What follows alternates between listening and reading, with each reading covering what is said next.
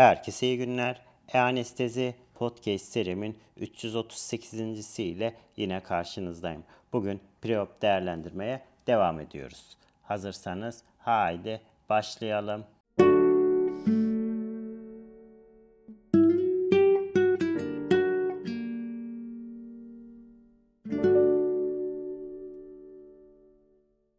Herkese iyi günler. E-Anestezi Podcast serimin 338. ile yine karşınızdayım. Bugün preop değerlendirmeye devam ediyoruz. Geçen dersimizde akciğer hastalığı olan hastaların preop değerlendirmesine başlamıştık.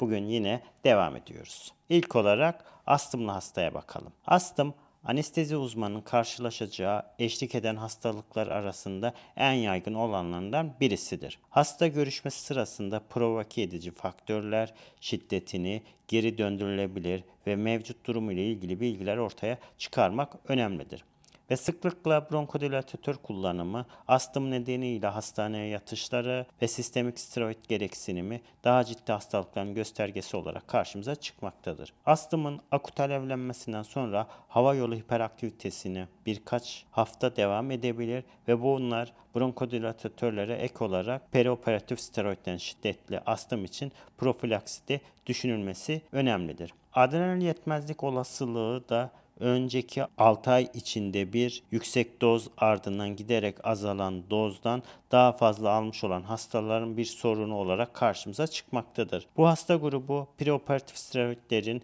stres dozları için düşünülmelidir. Yapılan bir araştırmada ameliyat edilen kısa etkili steroidler ile tedavi edilen astımlı hastalarda komplikasyon oranlarını düşük bulmuşlar ve burada anlamlı olarak bozulmuş yara iyileşmesi veya enfeksiyonlar ile hiçbir ilişkisi bulunmamıştır. Hastalar için inhaler steroid kullanımı optimal etkinlik için ameliyattan en az 48 saat önce başlamak koşulu ile düzenli olarak uygulanması gerekiyor. Diğer bir durum ise obstrüktif uyku apnesi. Uyku sırasında üst hava yolunun periyodik olarak tıkanmasıyla tanımlanan epizodik oksijen desatürasyonuna ve hiperkarbiye yol açan bir sendromdur. Bu aralıklı desatürasyon sırasıyla aralıklı uyarılmaya neden oluyor. Bu da gündüz aşırı uyku bozukluğu ile kronik uyku yoksunluğuna ve hatta çocuklarda davranışsal değişikliklere neden olmaktadır. Olayların sıklığına ve şiddetine bağlı olarak bu kronik pulmoner hipertansiyona, sağ kalp yetmezliği gibi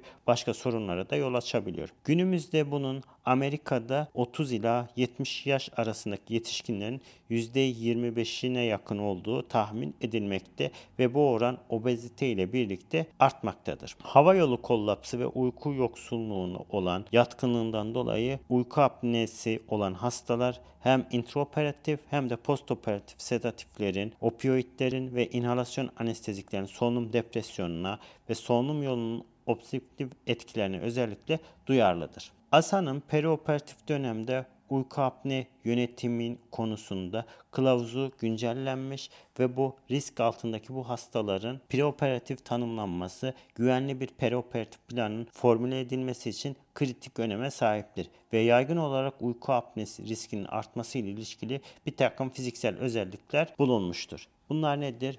Obezite, yani buradaki body mass indeksinin 35'in üzerinde veya çocuklarda en az 95. persantinden büyük olması. Boyun çevresinin artması. Erkeklerde bunun 43 santimetre Kadınlarda ise 40 santimetre ciddi tonsil hipertrofisi, nazal obstrüksiyon, üst hava yollarındaki anatomik anormallikler. Ve bu bir takım belirteceğimiz semptomlar uyku apnesi olan bulguların varlığını ortaya çıkarmak için hastaya ve aileye yönelik özel sorular olarak yönetilmesi gerekiyor. Hasta bir kapının arkasından duyulacak şekilde gürültülü veya çoğu zaman horluyor mu? Uyku esnasında hastanın nefes alması, duraksama gözleniyor mu? Hasta boğulma hissiyle veya uykusundan sık sık uyanıyor mu? Hasta gündüz uykusuzluk ve yorgunluk ile sık karşılaşıyor mu? Veya uygunsuz bir ortamda rahatça uykuya dalabiliyor mu? Çocuğunuz uyurken huzursuz görünüyor mu? Veya nefes almakta zorluk yaşıyor mu? Çocuğunuzun gece kabusu var mı? Alışılmadık yerlerde uyuyor mu? Veya yeni başlayan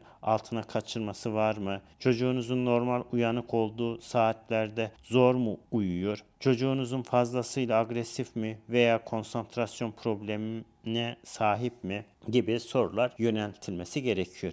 Eğer hastada biraz önce söylediğim semptom ve işaretlerden iki veya daha fazlası pozitif ise o zaman uyku apne sendromu için yüksek olasılıkla vardır diyoruz ve anestezi uzmanı cerrah ile birlikte hastanın bir uyku testi için başvurmaya ihtiyacı olup olmadığını belirlemesi gerekiyor. Eğer bir uyku testi gerekli değil ise veya mümkün değil ise hasta sanki obstrüktif uyku apnesi varmış gibi değerlendirmek gerekiyor. Obstrüktif uyku apnesi olan hastalarda perioperatif komplikasyon riski, uyku apnesinin şiddeti, cerrahinin invazifliği ve gereken postoperatif opioid miktarı ile artmaktadır. Genel kanı ise sürekli pozitif hava yolu basıncı yani CPAP ile nazal maske ile preoperatif başlaması konusunda belki uyku yoksunluğunun ve sekonder hipersomnolansı azaltarak perioperatif riskleri azalttığı yönünde bir kanaat vardır. Ve burada önemli olan ise uyku apnesi olan aynı zamanda daha önceki anestezi kayıtlarını incelemek ve kapsamlı bir hava yolu muayenesi yapmak için daha da önemli duruma geliyor ve zor hava yolu yönetimiyle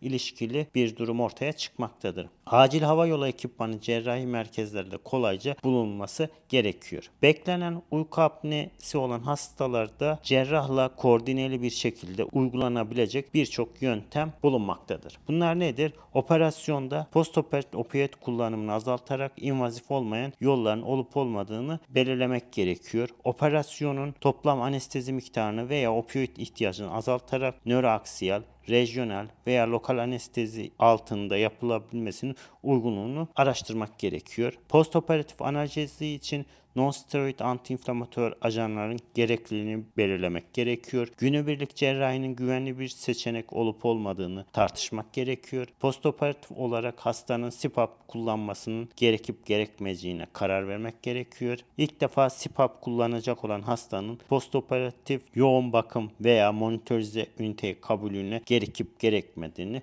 belirlemek gerekiyor. ASA uygulama kılavuzlarında ise uyku apnesi için uloplasti sonrası ve 3 yaşından küçük çocuklarda uyku apnesi için tonsillektomi sonrası hastaneye yatış öneriliyor ve aynı zamanda diğer eşlik eden hastalıklara sahip uyku apnesi olan hastalar için ise postoperatif hastaneye yatış önerilmektedir. Evet, Bugün astım ve uyku apnesi olan hastalara yaklaşımından kısaca bahsetmeye çalıştım. Bugün anlatacaklarım bu kadar.